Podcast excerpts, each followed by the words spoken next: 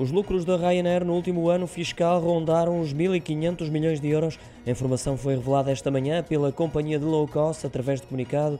Acrescenta também que as perdas do último exercício, que encerrou a 31 de março, foram de 355 milhões relativamente ao período homólogo. Segundo a Ryanair, o aumento do lucro foi impulsionado pela política de combustível que delineou e que se revelou muito vantajosa e esclarece a esse nível que tem já as suas necessidades cobertas para este ano, depois de adquirir antecipadamente 85% a um preço de 89 dólares por barril.